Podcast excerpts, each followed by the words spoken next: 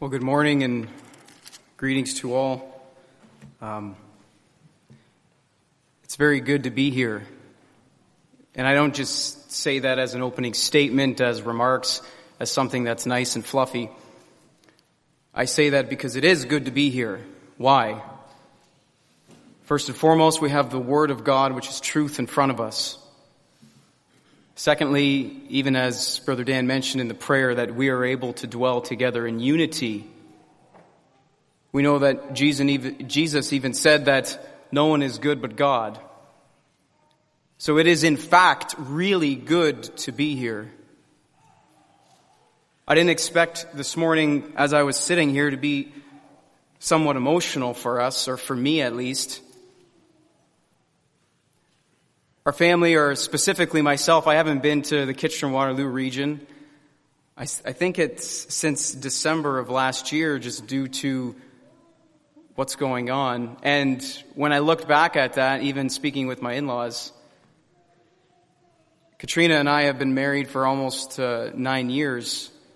And if you include our engagement time,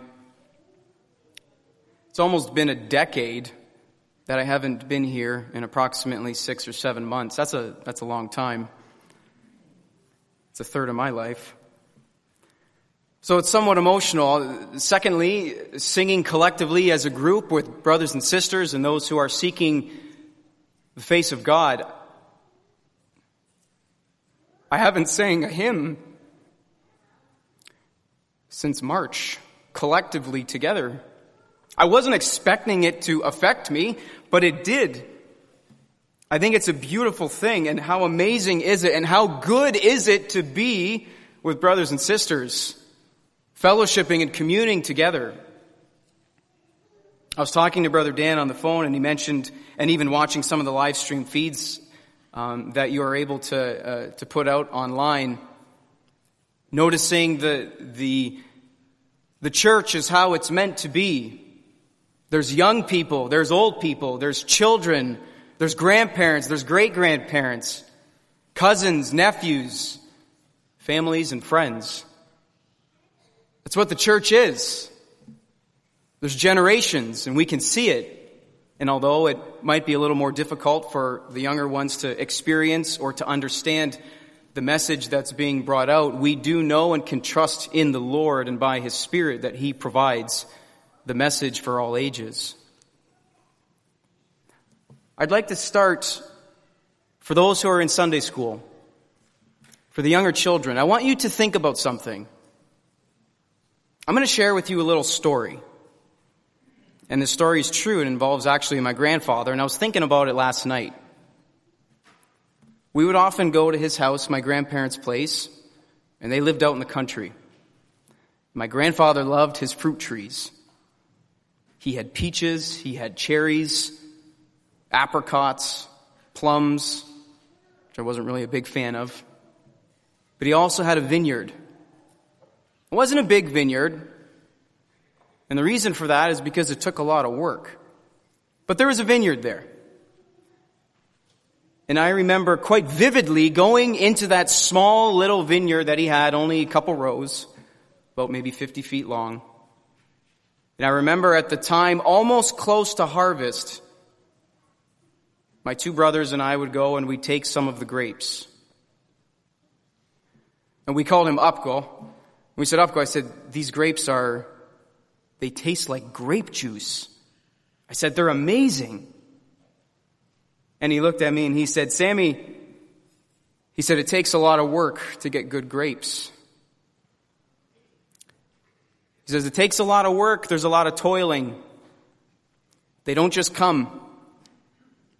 They had nets on them. He says the birds would come in and attack. There would be a lot of hoeing or taking care of the garden.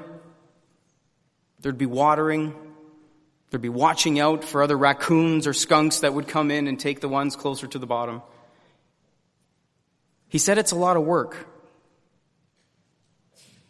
And so for you children, I want you to think about that. I want you to think about what does a good fruit tree look like? Or what does a vineyard look like that's really nice and lush, has really green leaves and has really big grapes? Do you think that takes a lot of work? And do we enjoy that fruit?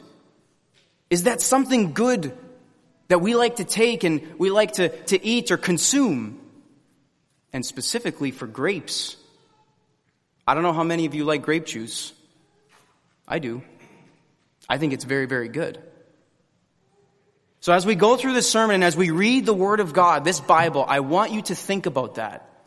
What does it take for a vineyard to be a fruitful vineyard or for a tree to be a good, fruitful tree? I'd like for all of us to turn to Matthew, Gospel according to Matthew, chapter 21. Matthew chapter 21. Jesus is giving the second parable regarding a vineyard in verse 33. Matthew chapter 21 verses 33 to 46. Matthew 21. Jesus is speaking. Hear another parable, the second of the vineyard. There was a certain householder which planted a vineyard and hedged it round about, and digged a winepress in it, and built a tower, and let it out to husbandmen, or in other words, tiller of the ground, and went into a far country. And when the time of the fruit drew near, he sent his servants to the husbandmen that they might receive the fruits of it. And the husbandman took his servants and beat one, and killed another, and stoned another. Again, he sent other servants more than the first, and they did unto them likewise. But last of all, he sent unto them his son, saying, They will reverence my son. But when the husbandmen saw the son, they said among themselves, This is the heir. Come, let us kill him, and let us seize on his inheritance. And they caught him, and cast him out of the vineyard, and slew him. When the Lord therefore of the vineyard cometh, what will he do unto these husbandmen? They, the Pharisees, said unto him, he will miserably destroy those wicked men and will let out his vineyard unto other husbandmen, which shall render or to pay off to him the fruits in their seasons. Jesus saith unto them, Did ye never read in the scriptures? The stone which the builders rejected, the same is become the head of the corner. This is the Lord's doing, and it is marvelous in our eyes. Therefore say I unto you, the kingdom of God shall be taken from you and given to a nation bringing forth the fruits thereof. And whosoever shall fall on this stone shall be broken. But on whomsoever it shall fall, it will grind him to powder. And when the chief priests and Pharisees had heard his parables, they perceived that he spake of them.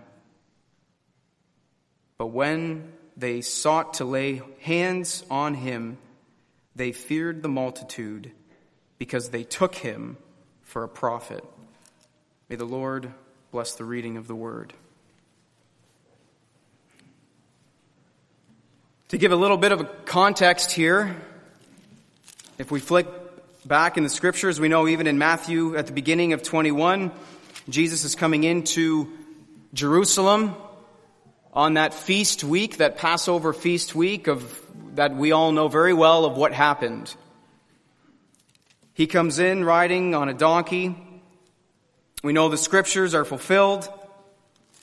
And then in Matthew, and it also mentions this in the Gospel of Mark, it mentions that he goes away into Bethphage and he comes back into Jerusalem and he sees a fig tree and he, he curses that fig tree, the only, the only destruction miracle that Jesus gave or that he did. He said, let no fruit grow on thee henceforward forever.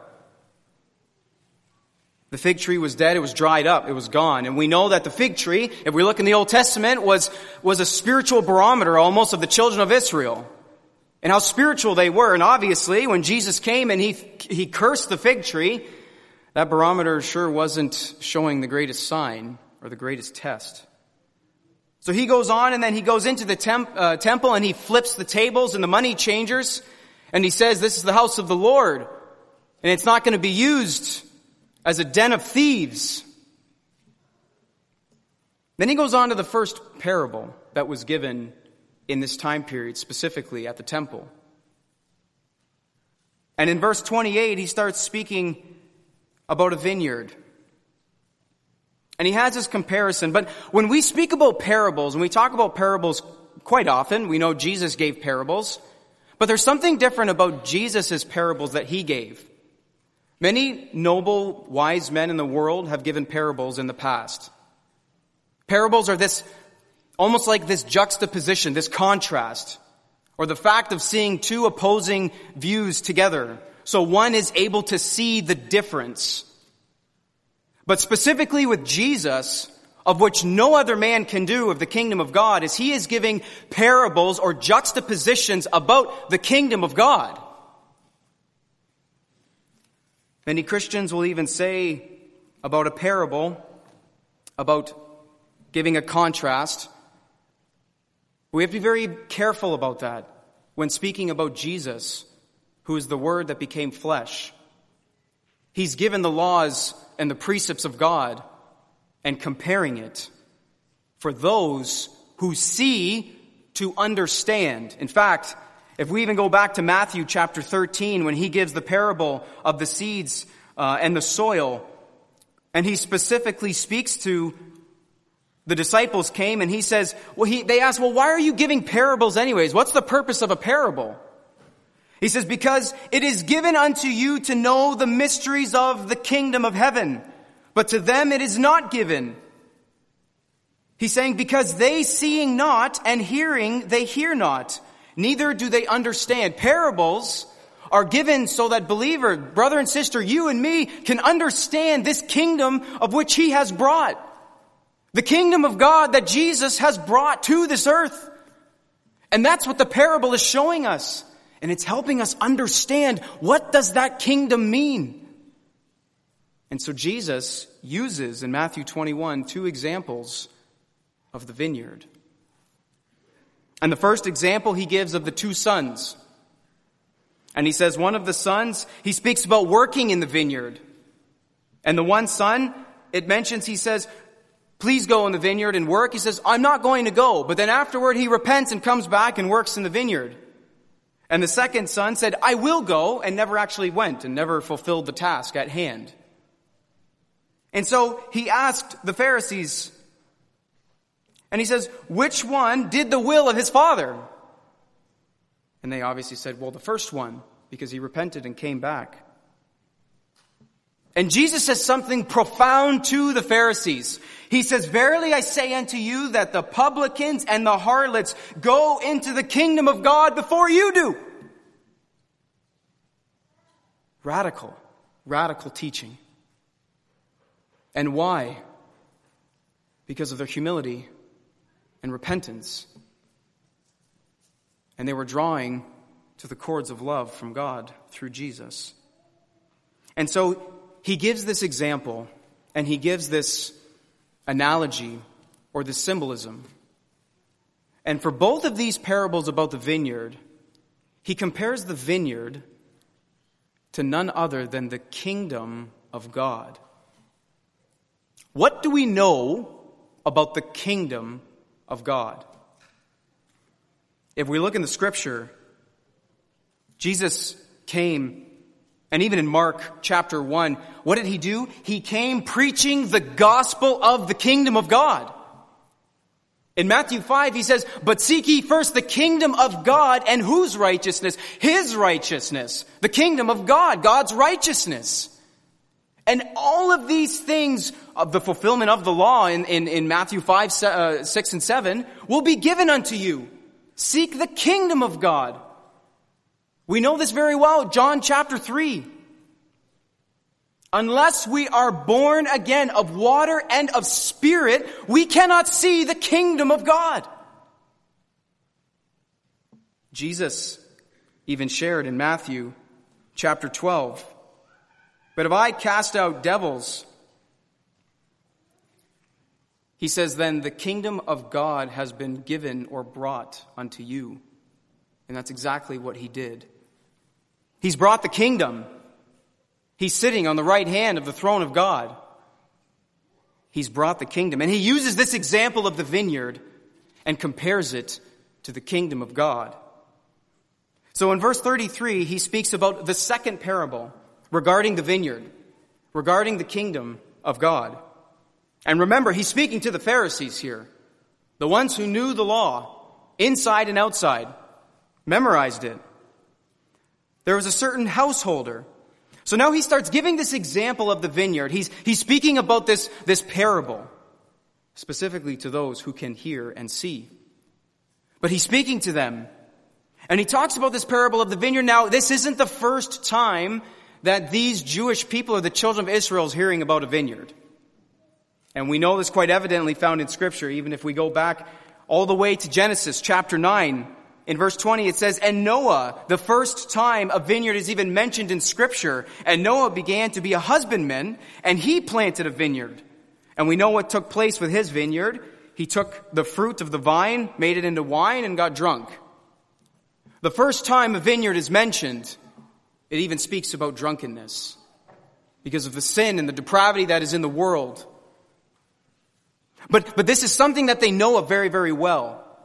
In fact, even in Exodus chapter 22, when Moses went up to the mount at Sinai, and the Lord, Jehovah God, was giving the law to Moses, he even spoke about vineyards. In Exodus 22 verse 5, he said, If a man shall cause a field or a vineyard to be eaten, meaning to be consumed or to be burned up, to be taken away, and shall put his in, uh, and shall put in his beast, and shall feed in another man's field, or in other words, vineyard, of the best of his own field and of the best of his own vineyard shall he make restitution. The law of restitution, and we can see this continuously throughout the law that God gave Moses specifically. It's this law of restoration. You needed to restore like for like. And so even if a vineyard was consumed, you had to restore that vineyard for the purpose of what that vineyard was for. Why do I read that? The children of Israel, the Hebrew people, God's firstborn son, even like Moses spoke to Pharaoh about, about uh, Israel being God's firstborn son, they knew about vineyards. If we continue and we look now at the prophets, and if we go to Isaiah chapter 5, Isaiah chapter 5, it's a poem that Isaiah was given because from the conviction of Jehovah God. And what was this poem or song about? It was specifically about a vineyard. And I'd like to read the first few verses to understand even what Jesus is speaking to the Pharisees about. This is what Isaiah says.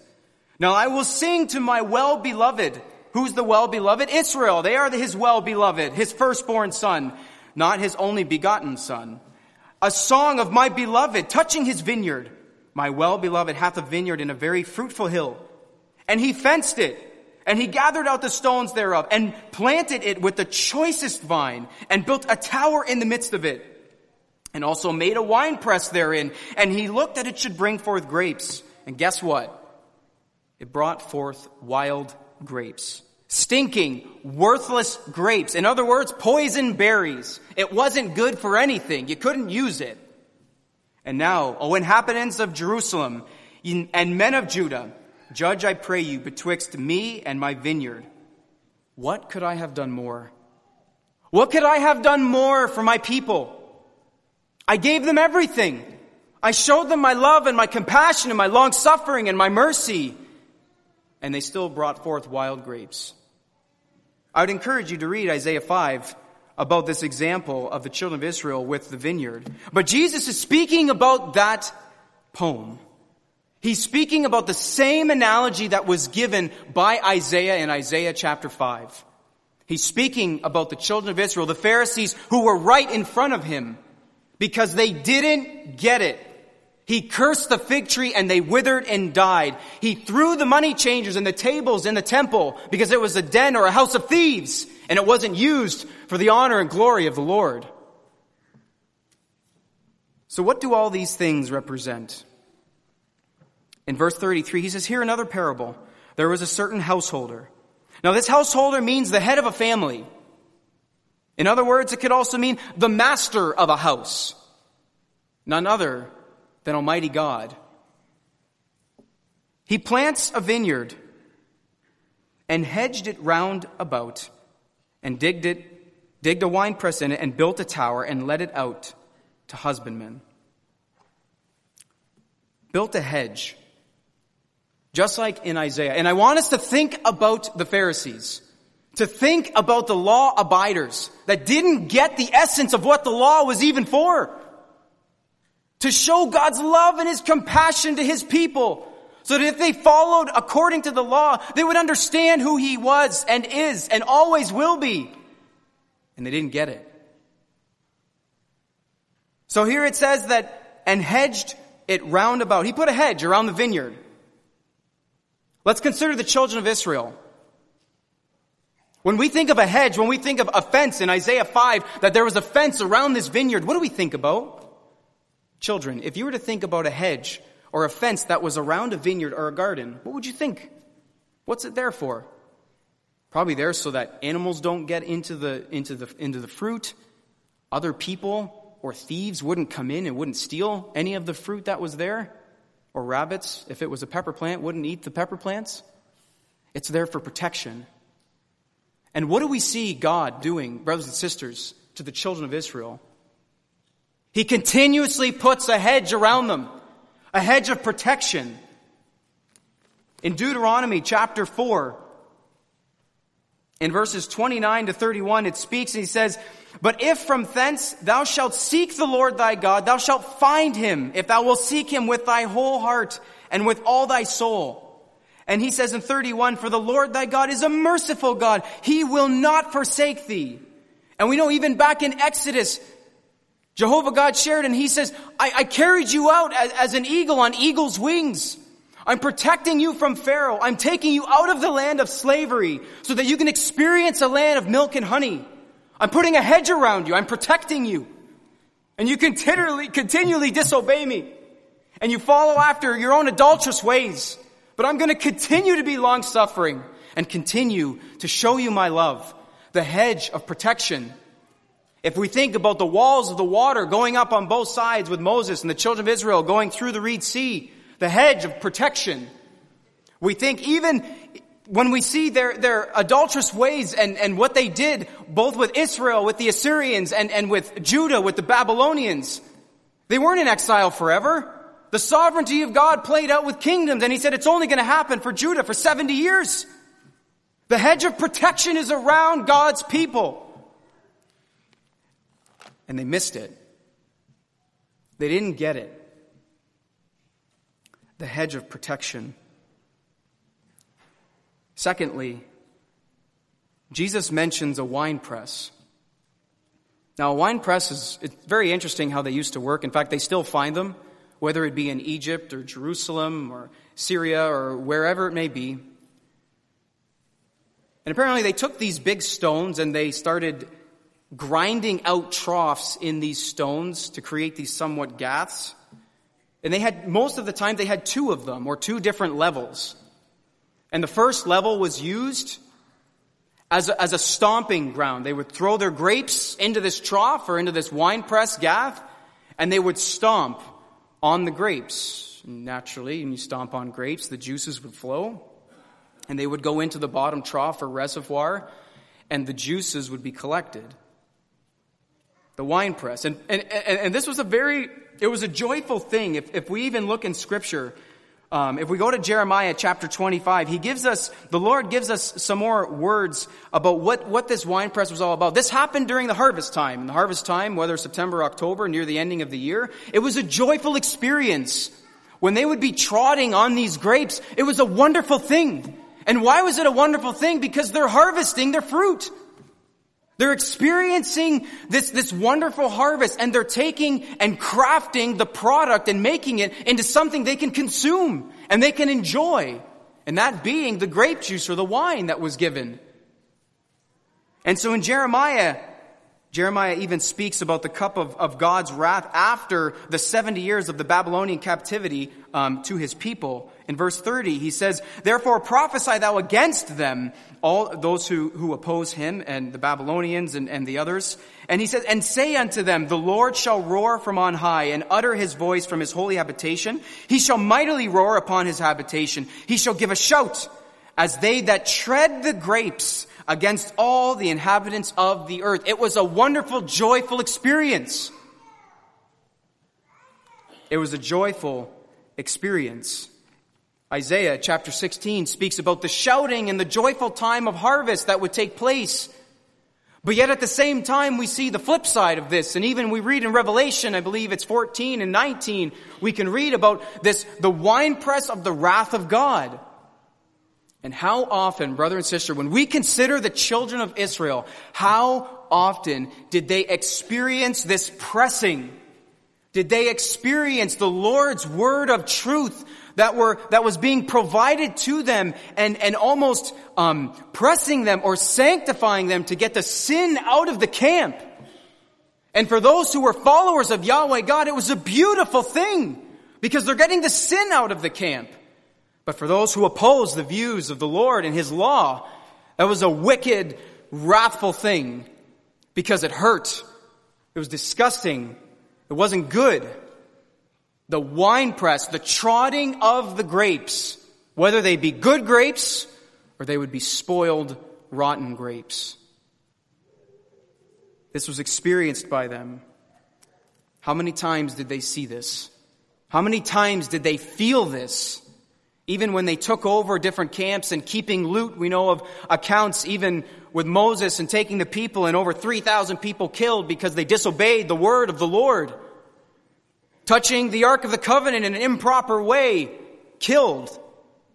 They didn't follow the word of the law. They experienced the winepress. In fact, Isaiah in verse 63, or sorry, chapter 63, he says and speaks of himself, I that speak in righteousness in verse 1, mighty to save, wherefore art thou red in thine apparel, and thy garments like him that treadeth in the wine fat? I have trodden the winepress alone, and of the people there was none with me. Nobody could stomp and tread the winepress other than the Lord God himself. And why? He shares this because uh, for I will tread them in mine anger and trample them in my fury, and their blood shall be sprinkled upon my garments, and I will stain all their raiment. And I looked, and there was none to help, and I wondered that there was none to uphold. Therefore, mine own arm brought salvation unto me. No one else was righteousness. There was none other that was able to fulfill the law. None other than who we know of, Jesus himself, being the branch or the rod of Jesse that's found in Isaiah chapter 11. So we can see this hedge that the Lord put around this vineyard for protection. We can see this winepress that was put in there for a pressing and a squeezing so that the people would understand their wrongdoing and turn back to the Lord and to be used for his purpose of wine, of good wine. And built a tower so here Jesus says, after he hedged about it, he put the winepress in it, he built a tower. And what are these Pharisees thinking? What are these law abiders thinking about this tower? If we look in the times of old, of vineyards, in fact, I think even here in the Doon area, there is a high tower, a watchtower that you can go and walk up, if I remember correctly. I believe we did that trail once. And it's a wonderful high tower. But what was a high tower used for in a vineyard? Is this a common occurrence back then? Yes, it was. And the, the, the, the high tower was used for a specific purpose. During the time of harvest, the family of whom the vineyard was owned by would run up into this high tower. They would run up into this high tower to watch and to see who was coming. Those thieves that were afar off that were about to come in and invade and take over the fruit They'd be able to watch. They also used it for a place of protection. They used it as the family would as a place of rest. For the harvest season is quite busy, a lot of work going on, and they would be close by the vineyard. Proverbs chapter 18, verse 10. The name of the Lord is a strong tower. The righteous runneth into it and is safe. Jesus is speaking to the Pharisees, to the law abiders. He's saying, don't you get it? Don't you understand? The Lord, His name is a high tower. If you seek after Him and follow after Him and His commandments, He will bless you and you will be able to see who is coming, the enemy, and you will protect the vineyard as you are a husbandman, as, as you are a, a worker, a tiller of the ground. You are going to see who's coming only in the Lord. In Psalm, Psalm chapter 18 verses 1 and 2, I will love thee, O Lord, my strength. The Lord is my rock and my fortress and my deliverer, my God, my strength, in whom I will trust, my buckler and the horn of my salvation and my high tower. He is our high tower. And he was the high tower to the Pharisees and the children of Israel and they missed it. They didn't get it. They didn't get it. He put a hedge around them. He built a wine press he built a tower, and then he gave it to the husbandmen, the workers in the vineyard. Now, some would say that the husbandmen are specifically from one family, and that the workers that would come in would be a different, I guess, group of, of individuals. And this could represent the priesthood of the children of Israel. We know that they were called to a certain calling. We know that they were brought in and that they were mediators between God and man to the people so that the people would understand what God um, is, is, is, is uh, not feeling, but is, is, um, is experiencing with his people, whether they are following the word of the Lord or not. Could be. It could be all the children of Israel who were called to work in his vineyard.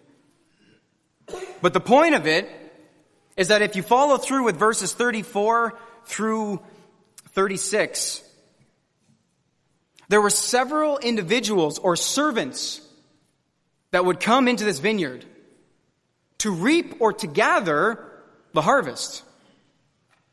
But what do we see about the husbandmen, the tillers of the ground? There was this protection or, or almost this pride. They're not coming in. We're not going to share anything with them.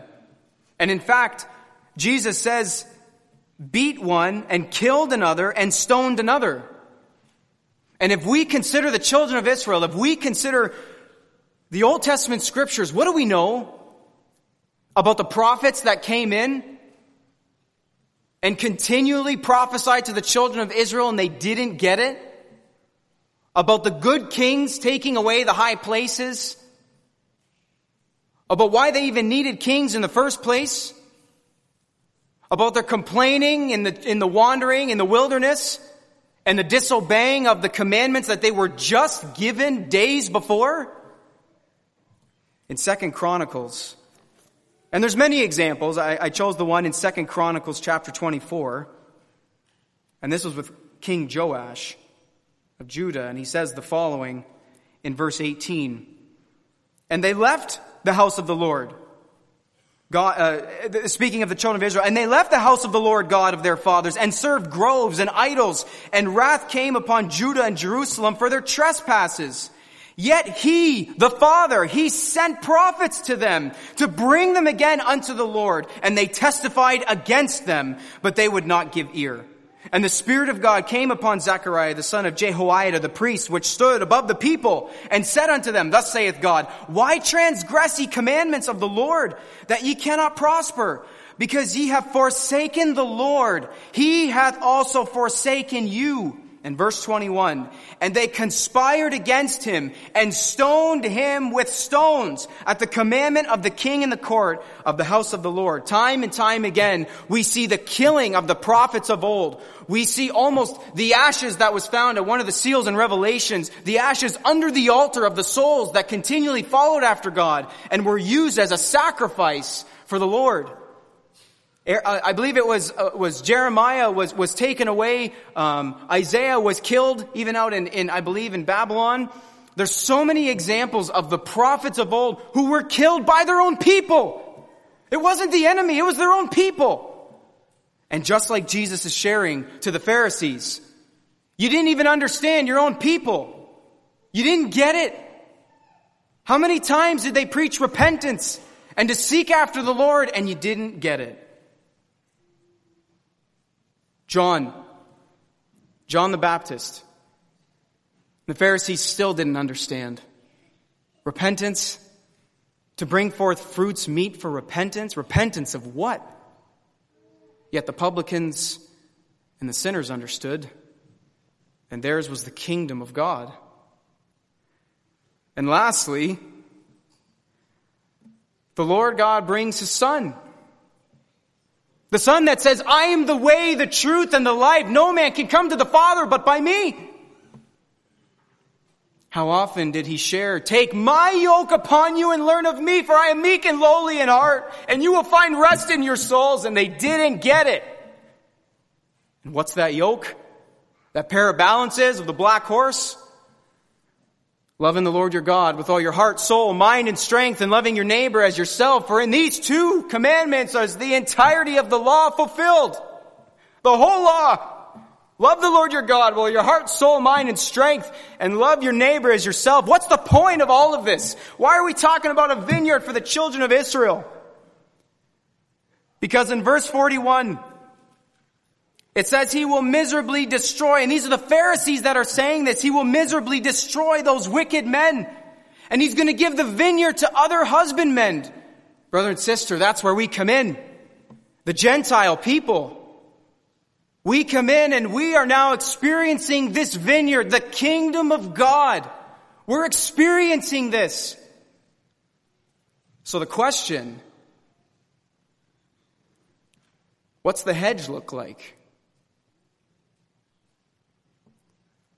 What's the wine press look like? What's the high tower look like?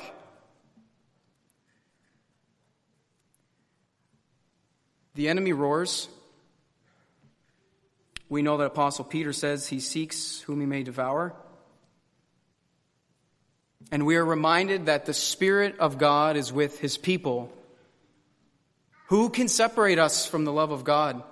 Tribulation, strife, envy, and the list goes on from Apostle Paul. Nothing, nothing, no thing can separate us from the love of God if we continue to follow after His Word. The hedge of protection is there. But what am I doing? What am I doing in the vineyard? Am I being a tiller of the ground? Am I pruning the branches? Are there those that are dried up with leaves? Maybe the dried up branches of pride? Maybe the weeds that come in or the dried up branches of lusting after the flesh? Prune it. It's got to come off. In fact, Jesus loves us so much that he begs of us that they would come off. What about the love of the brotherhood? Opinions and emotions are quite high right now, especially with the current events and affairs that are happening. What's the love of the brotherhood look like? We have to go back and think of the children of Israel, of the example that was given with this parable. When we see that in Isaiah 5, the Lord said, I'm going to lift up the hedge and it's going to be gone. If the fence is gone, what How how are the fruit going to survive? The enemy's going to come in. How often have we sought the Lord as our high tower? Oh, He's our rock and our fortress. He's our deliverer. Are we running up that high tower step after step, excited knowing that whatever is on our way, the Lord is going to protect us? And brother and sister, this isn't physical. This isn't the physical world of all that's happening. It is the spiritual. The kingdom of God, Apostle Paul even said in 1 Corinthians 4, is not in word, but in power. We know that God is a spirit. This is a spiritual battle. What's the spiritual hedge? What is the spiritual winepress? What is the spiritual tower? We need to run to that tower. And we need to seek his face. It goes on, for the sake of time, Jesus quotes Psalm 118, a wonderful, beautiful song that fulfills the prophetical work of Jesus himself, being that rod of Jesse, the chief cornerstone. And to put the icing on the cake, as the saying goes, the Pharisees rejected the chief cornerstone. They rejected him. And the word says, and whosoever shall fall on this stone shall be broken, shall be humbled, and shall see. But on whomsoever it shall fall, it will grind him. In other words, to winnow or to take the chaff away to him, uh, sorry, will grind him to powder. It's my prayer that we consider the times. We know, Apostle Paul said very clearly, that the times of the Gentiles is going to be fulfilled whenever that might be. Some would say it's a lot sooner rather than later. I tend to agree. But the times of the Gentiles is going to be fulfilled. And God's grace and mercy is going to be shown once again to his firstborn people, the Jewish nation. For those of you that do research and study and see what's happening out east, even with the annexation efforts and everything else with the Jewish people that are coming back to seeking Messiah, Yeshua, the deliverer. It's happening. It's happening more than ever. They're trying to stop it. In fact, they just stopped a, sh- uh, a show online of, uh, in Hebrew, the gospel efforts that were given in Hebrew to the Jewish people. So there's definitely opposition, but it's happening. Things are happening.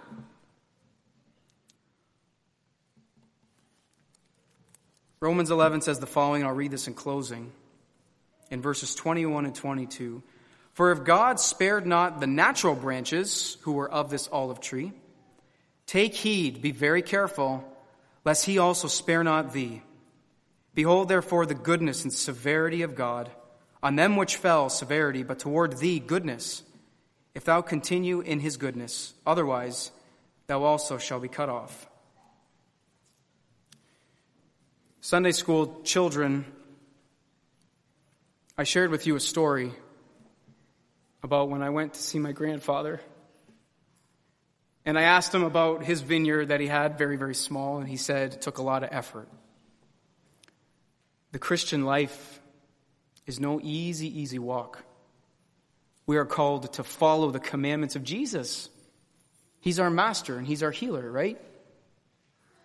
My grandfather shared with me something. He called me on the day of my announcement for my baptism. And he told me, I apologize, I'm sorry. He told me, Sammy, the Christian walk is not an easy walk. Are you sure you want to do this?